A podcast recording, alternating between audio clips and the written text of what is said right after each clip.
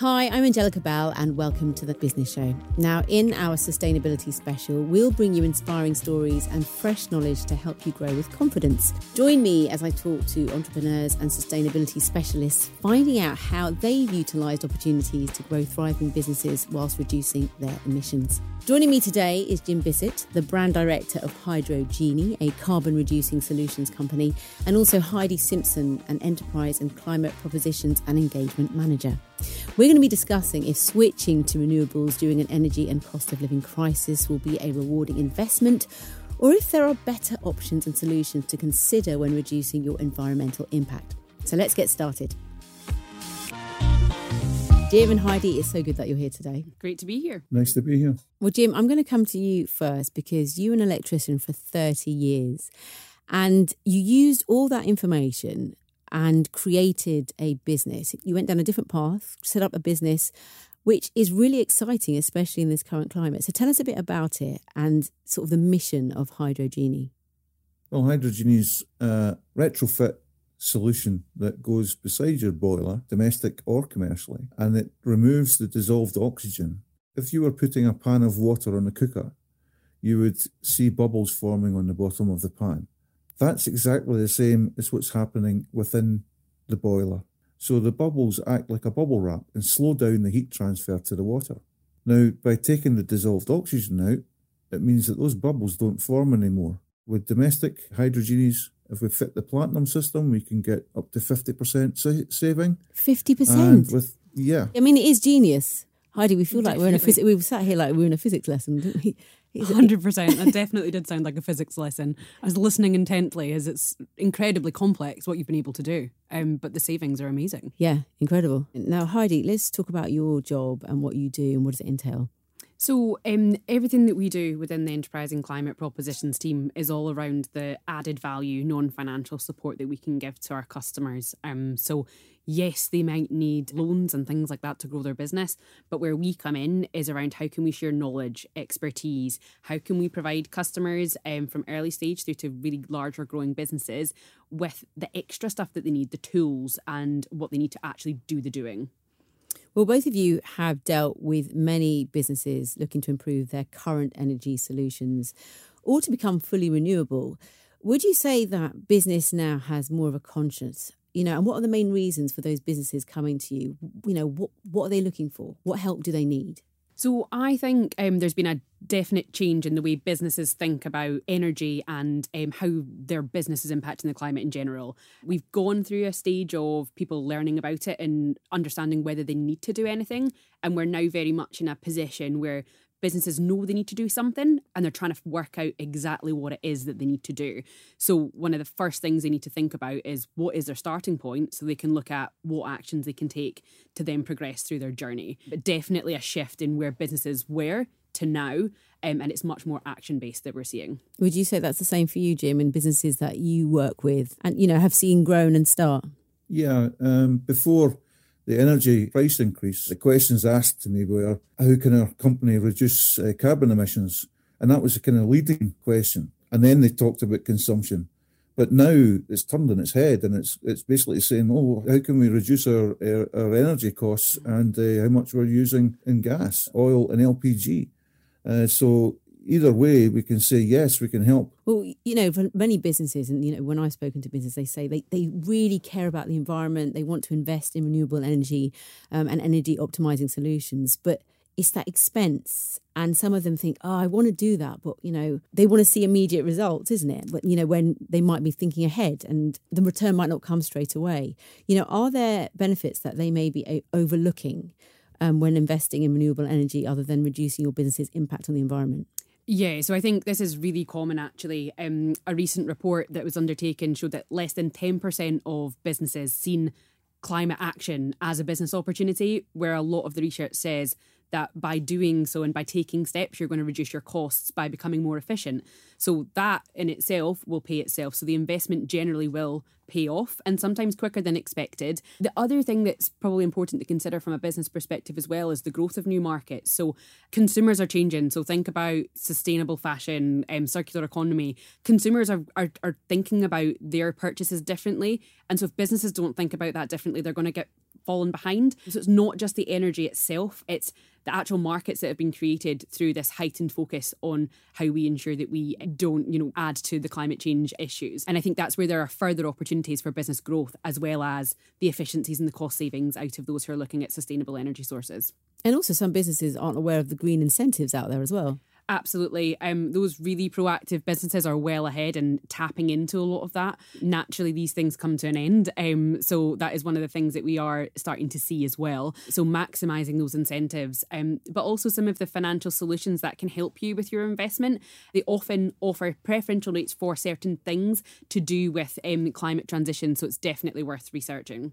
Jim, it's really clear that the Hydrogenie system is all about reducing energy waste and utilising existing heating systems in homes and workplaces. And I think it's really important to stress that it's existing heating systems. So, what business sectors can draw the most benefit from using a system like yours? Well, Angelica, uh, all the companies across the private and uh, public sectors uh, can benefit from Hydrogenies, especially the, the hotel sector basically they've got to have the heating on whether there's people in or there's no people in because as soon as the anyone goes in and it's cold, that, that hotel is going to get a bad posting on uh, TripAdvisor. So yeah, it's uh, it's very important. Well, actually, then, Heidi, as an SME in an energy crisis, which investment will make the biggest impact in terms of reducing carbon footprint and working towards being a carbon neutral company? I mean, investing into renewable energy and energy optimizing solutions or seeking new energy providers? So, this one really depends on the sector and the size of business. So, if you were to take a business that was heavily reliant on fleet vehicles, as an example, looking at electric and hybrid options has to be where they start. But then if you flip that and look at a more service based organisation, one of their biggest costs is going to be the electricity and the gas into the office to actually look after their colleagues and, and um, give them what they need to do their day jobs. So it's about what business you're in. Exactly. You can also flip that on its head. If you actually have a premises, could you look at things like solar panels and other renewable sources of energy that you can actually generate yourself, which again will reduce the impact on cost, but it's also ensuring that you're doing it in a much more sustainable way. So, very much sector dependent and business dependent, but every business has options around it. Well, what basic energy savings can businesses make then that they might be overlooking right now? I mean, when it comes to basics, it's lights off, monitors yeah. off. You know, it's the really, really simple stuff. Energy saving initiatives, that is the absolute basics that they can go to. It seems so simple, but it's actually one of the biggest wasted costs that you see out there. So even um, in domestic homes as well, you absolutely. know. if you practice that at home, you're more likely to practice it as well in the office and you know people will laugh that that's what i'm saying but it needs you need to start there and look at other efficiencies. Like you know working from home and hybrid working as well all it does is shift where the energy is used. So we don't want businesses to think that that is in itself what's going to reduce your energy impact and um, but consideration of how you work and the ways in which that's done it will make a massive massive difference. Heidi, I just want to go back to something you were talking about earlier about brands and why they're thinking about, you know, solutions like this or renewable energy it's it's almost like it's not peer pressure, but it's about how you're perceived, isn't it? Definitely. And when it comes to early stage companies that might be looking for investment, for example, right through to your larger businesses, everybody's thinking about sustainability. So it's not just big business that needs to consider this, it's everybody. And as I said, those who've been proactive in this are actually reaping the rewards already. They've got competitive differentiation, they're getting into the preferred supplier lists for large corporates. Yeah. So, for example, many large corporates are trying to reduce their emissions through the businesses they work with. And often some of those are smaller companies. So, by getting it right and setting yourself up, that in itself can, can pay dividends in terms of the business opportunities that they have available. Would you agree with that, Jim?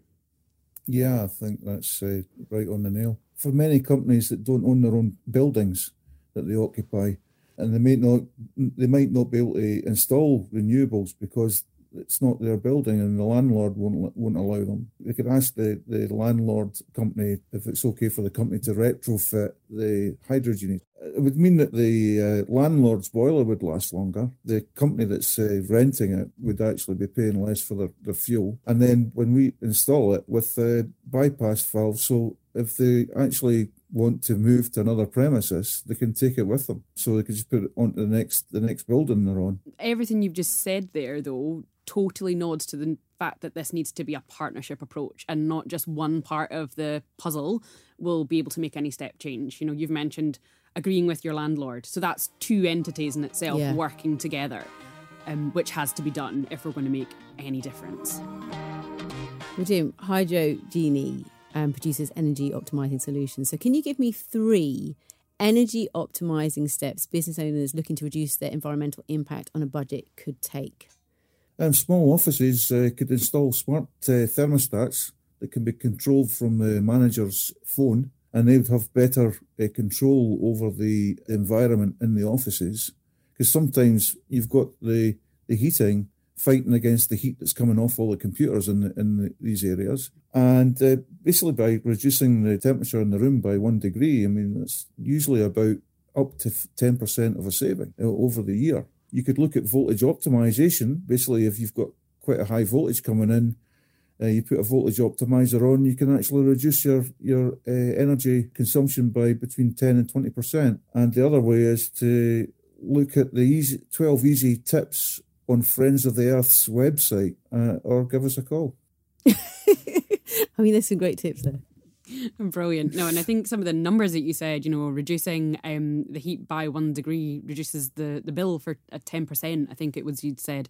Um, that in itself just pays for itself and it's a small, small change. So, Heidi, you're a sustainability specialist, as we know. So, what advice would you give to SMEs looking to improve their environmental impact? You know, where can they go for research that they can trust? I think the first step is definitely to go onto our website. Not only can you learn more about some of the issues that we've spoken about, but also be directed to further tools and things to actually get into the detail of what actions you can take.